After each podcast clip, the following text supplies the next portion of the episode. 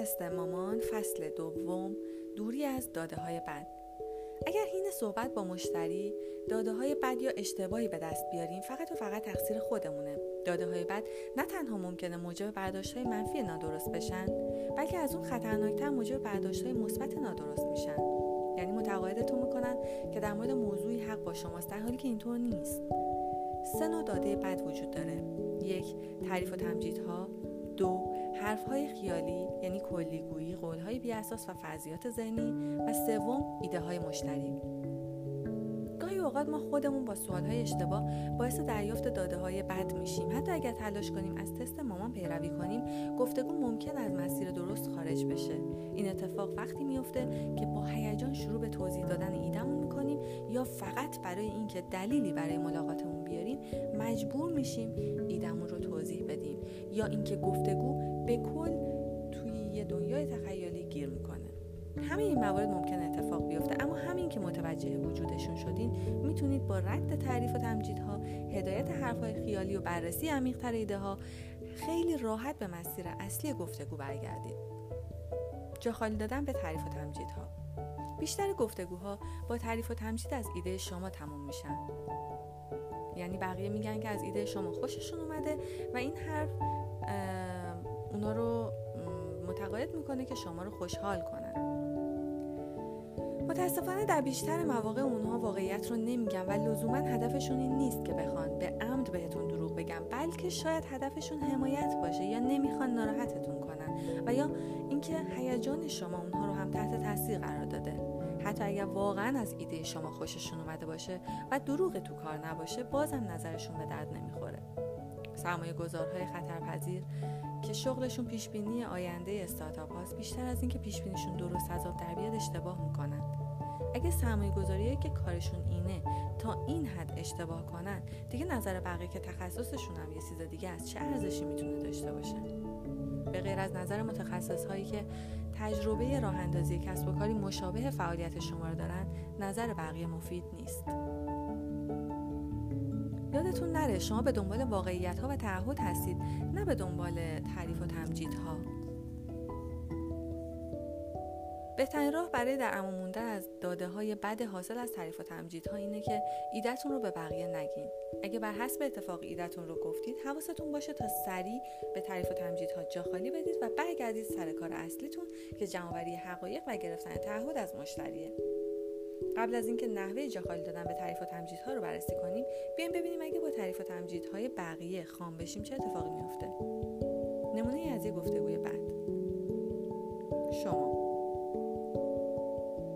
آره در واقع ایده ما مثل فلان استارتاپ هست اما برای فلان مشتری. تازه به خاطر دلیل X خیلی هم بهتره. اونا ایده خیلی خوبیه دوستش دارم شما. این ایده شیوه کار کردن شما رو به کل عوض می‌کنه. پیش بینیمون اینه که هزینه هاتون تا 35 درصد کم بشه. و تو ذهنت فکر می‌کنی که چقدر ما خوبیم. اونا. جالبه. پس حتما من رو هم در جریان پیشرفت کارتون بذارید. شما. مرسی. خود استیو جابزم. فقط یکم خوشتیبتر شما وقتی برگشتین پیش تیمتون میگین جلسه عالی بود. آخرش گفتن که ایدهمون رو دوست دارن. در واقع همه ایده ما رو دوست دارن و عاشقش هستن. فکر کنم آخرش ایده عالی که دنبالش بودیم و پیدا کردیم. آخرش به چیزی که مردم واقعا می‌خوان رسیدیم. وقتشه که جشن بگیریم. تیم شما بعد 6 ماه. چرا ما یه دونه مشتری هم نداریم؟ پس کجا نونه که می‌گفتی عاشق این ایده هستن؟ شما میگی؟ نمی‌دونم. من با صد تا آدم حرف زدم. شاید تو صحبتهاشون یکی از فاکتورهای مربوط به خرید رو از قلم انداختم. نگران نباشید دوباره میرم صحبت می‌کنم باشون این دفعه دیگه میفروشیم. ولی تو ذهنت میگی به فنا رفتم. بزن یه بار دیگه با جا خالی دادن مناسب در برابر تعریف و تمجیدها این گفتگو رو تکرار کنیم. شما میگی آره در واقع ایده ما مثل فلان استارتاپه اما برای فلان مشتری. تازه به خاطر دلیل X خیلی هم بهتره. ولی دوباره تو ذهنت میگه ای بابا دوباره شروع کردم به توضیح دادن ایدمون بذار درستش کنم و یه گفتگوی مفید ازش در بیارم. اونا. ایده خیلی خوبیه دوستش دارم. شما میگی او واقعا ببخشید. یهو هیجان زده شدم در مورد ایده هام صحبت کردم. ببینید احساس می‌کنم شما توی این زمینه خیلی خوب دارین کار می‌کنید می‌تونم بپرسم در حال حاضر چه جور و چه جوری با فلان مسئله کنار میاین؟ اونا میگن چی؟ آها. حتما. چرا که نه؟ ما از چند نفر برای مدیریت روند کارها استفاده می‌کنیم تا مطمئن بشیم که همه افراد تیم با هم هماهنگن و از اکسل و تعداد زیادی ایمیل واسه این کار استفاده می‌کنیم.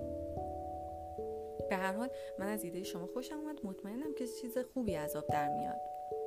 شما میگی جالبه. من تا حالا از کسی نشنیدم این موضوع رو اینجوری حل کنه. میشه لطف کنید و با جزئیات بیشتری روند کارتون رو توضیح بدین. اون وقت اونا هم اطلاعات ارزشمندی در مورد روند کارشون در اختیارتون قرار میدن و شما میگی این انجام این کار با چه مشکلاتی مواجه شدین؟ و مجددا اونها اطلاعات ارزشمند در مورد روند کارشون مشکلاتی که دارن و احتمالا راه حل های فعلیشون به شما ارائه میدن.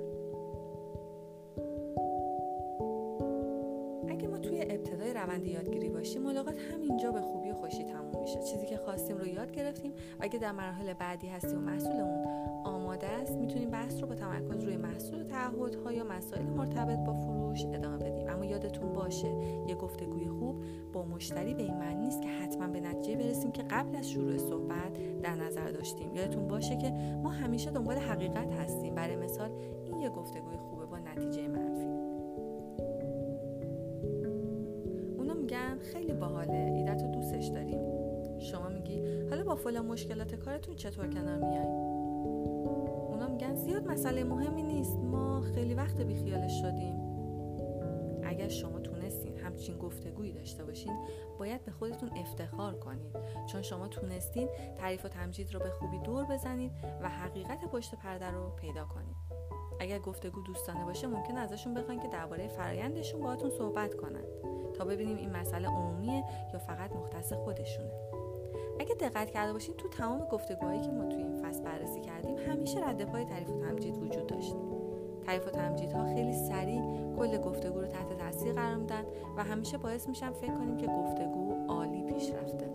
دور زدن تعریف تمجیدها کار آسونی به نظر میاد ولی در عمل اینطور نیست. ما عاشق تایید شدنیم. برای همین خیلی راحت گول می‌خوریم و فکر می‌کنیم تعریف و تمجیدها اطلاعات قابل اعتمادی هستند در حالی که فقط یه مشت دروغ پوچ هستند گاهی وقتا پیدا کردن علائم و نشونه های تعریف و تمجیدها راحت تر از شناسایی خود اوناست. مثلا نشونه های تعریف و تمجیدها حین گفتگو اینه که شما میگی ممنونم خوشحالم که خوشتون اومده. یا نشونه های اون وقتی برگشتید پیش تیمتون اینه که جلسه خیلی خوب پیش رفت. بازخورد های مثبت زیادی گرفتیم. یا میگی با هر کی صحبت می‌کنم از ایدمون خیلی خوشش میاد. همه اینا نشونه یه زنگ خطرن اگر از خودتون یا یکی از همتیمیاتون چنین کلمات و جملاتی شنیدید سعی کنید سریع وارد جزئیات بشید. اونا برای چی از این ایده خوششون اومد؟ با این راه حل چقدر قرار تو هزینهاشون صرفه جویی بشه؟ این ایده چقدر با زندگیشون سازگاره؟ چه راهکارهای دیگه ای رو امتحان کردن؟ اگه جواب این سوال ها رو ندارین مشخصه که به جای اطلاعات واقعی تعریف و تمجید بیخودی تحویل گرفتید.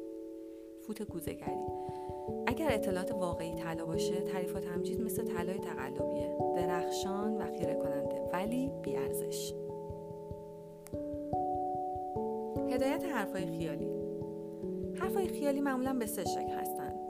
کلیگویی مثل من همیشه یک کاری رو انجام میدم من معمولا این کار رو انجام میدم یا من هیچ وقت فلان کار رو انجام نمیدم. شکل دوم قولهایی برای آینده یا وعده های سرخمه من حتما میخرمش. و شکل سوم فرضیات ذهنی. مثل اینکه مثلا میگی ممکنه فلان کار اتفاق بیفته. یا اگر فلان جور بشه من فلان کار رو می‌کنم. وقتی کسی در مورد کارهایی که همیشه معمولا یا احتمالا انجام میده یا کارهایی که هیچ وقت انجام نمیده صحبت می‌کنه در واقع داره یه مشت حرفای تخیلی رو تو قالب کلیگویی یا فرضیات ذهنی به شما تحویل میده. سعی کنید این حرف ها رو با پرسیدن سوالهایی که تو تست مامان قبول میشن به جزئیات خیلی مشخص تو گذشته هدایت کنید. ازشون در مورد آخرین باری که این اتفاق براشون افتاده سوال کنید. بپرسید چطور مشکلشون رو حل کردن و چه راه حل هایی رو امتحان کردن. خطرناکترین حرف خیالی که از یه مشتری می‌تونین بشنوین اینه که من قطعا همچین چیزی رو می‌خرم. این جمله به شدت واقعی به نظر می‌رسه. شما هم مثل هر بنیانگذار دیگه دوست دارین که این جمله رو به موجودی حساب بانکی تعبیر کنید. اما مردم در مورد کارهایی که در آینده قرار انجام بدن خیلی خوشبین هستند. خوشبین مثبت و هیجان زده. معمولا در مورد تمایلشون به خرید در آینده صحبت می‌کنن. اما وقتی همون آینده می‌رسه کسی حاضر نیست از تو جیبش ببره. اولین استارتاپی که توش کار می‌کردم تو دام من قطعا همچین چیزی رو می‌خرم افتاد و ده میلیون دلار ضرر کرد. اون استارتاپ قولهای خیالی رو در مورد آینده و تعریف و تمجیدهای هیجان انگیز مشتری رو با تعهد مشتری اشتباه گرفت و با این باور و این باور اشتباه که دارن راه رو درست جلو میرن بیش از حد رو کارشون سرمایه گذاری کردن. بدترین سوالی که می‌تونه باعث بشه تا مشتری وارد دنیای تخیلی بشه و به همون حرفهای خیالی تحویل بده اینه که فکر می‌کنید ممکنه این کار رو انجام بدین؟ خب معلومه که ممکنه در آینده این کار رو بکنن ولی این جواب به این معنی نیست که حتما انجامش میدن. بیاین با هم چند نمونه دیگه از این سوالا رو بررسی کنیم.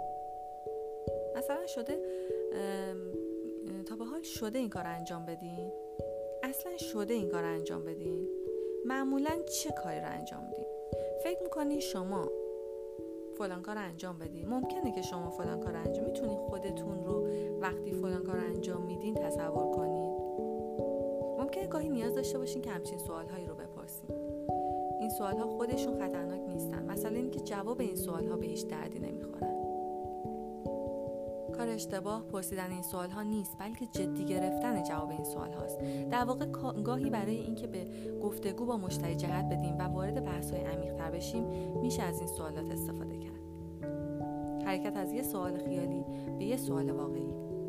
شما میگی تا به حال شده فلان کار انجام بدی.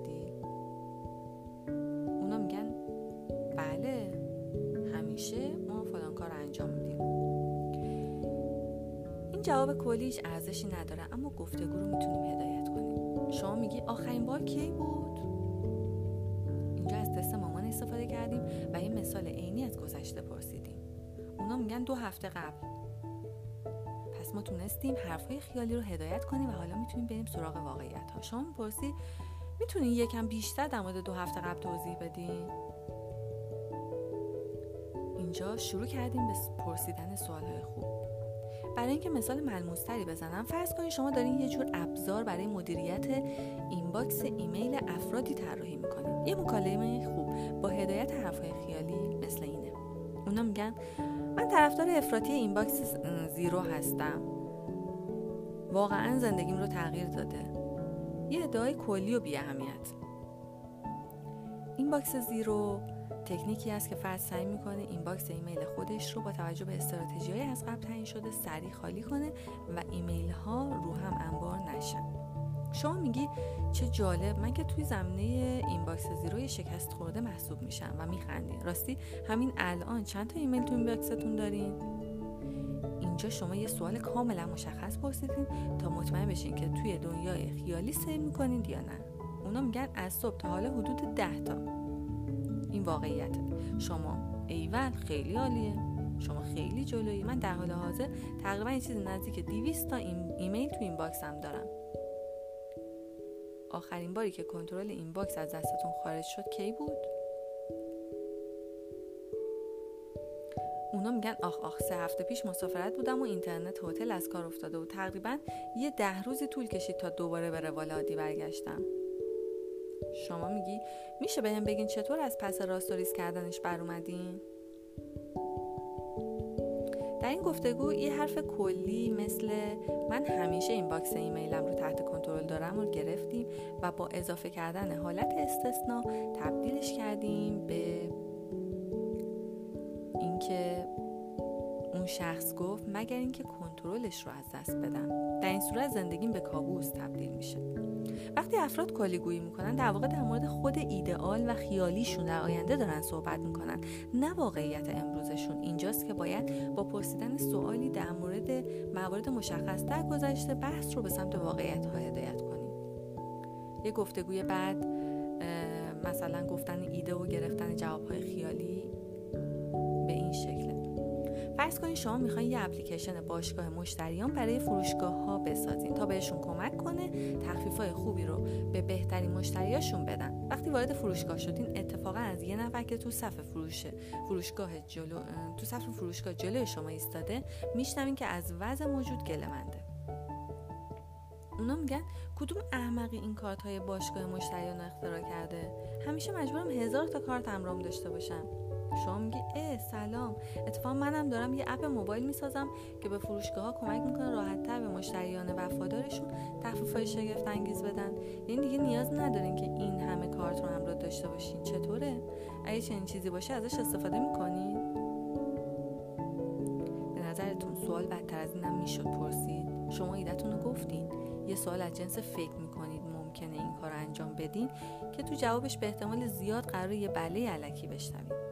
اونا هم میگن صد درصد. به نظرم درست به موقع این کار رو شروع کردین. حتما ازش استفاده می‌کنم. این یه جواب تخیلی یا یه وعده سرخرمنه. به جای اینکه از موقعیت عالی به دست آمدهمون استفاده کنیم و در مورد کاربرهامون اطلاعات بیشتری به دست بیاریم شروع کردیم به توضیح دادن ایدهمون و یه مش حرف خیالی و قولهای علکی تحویل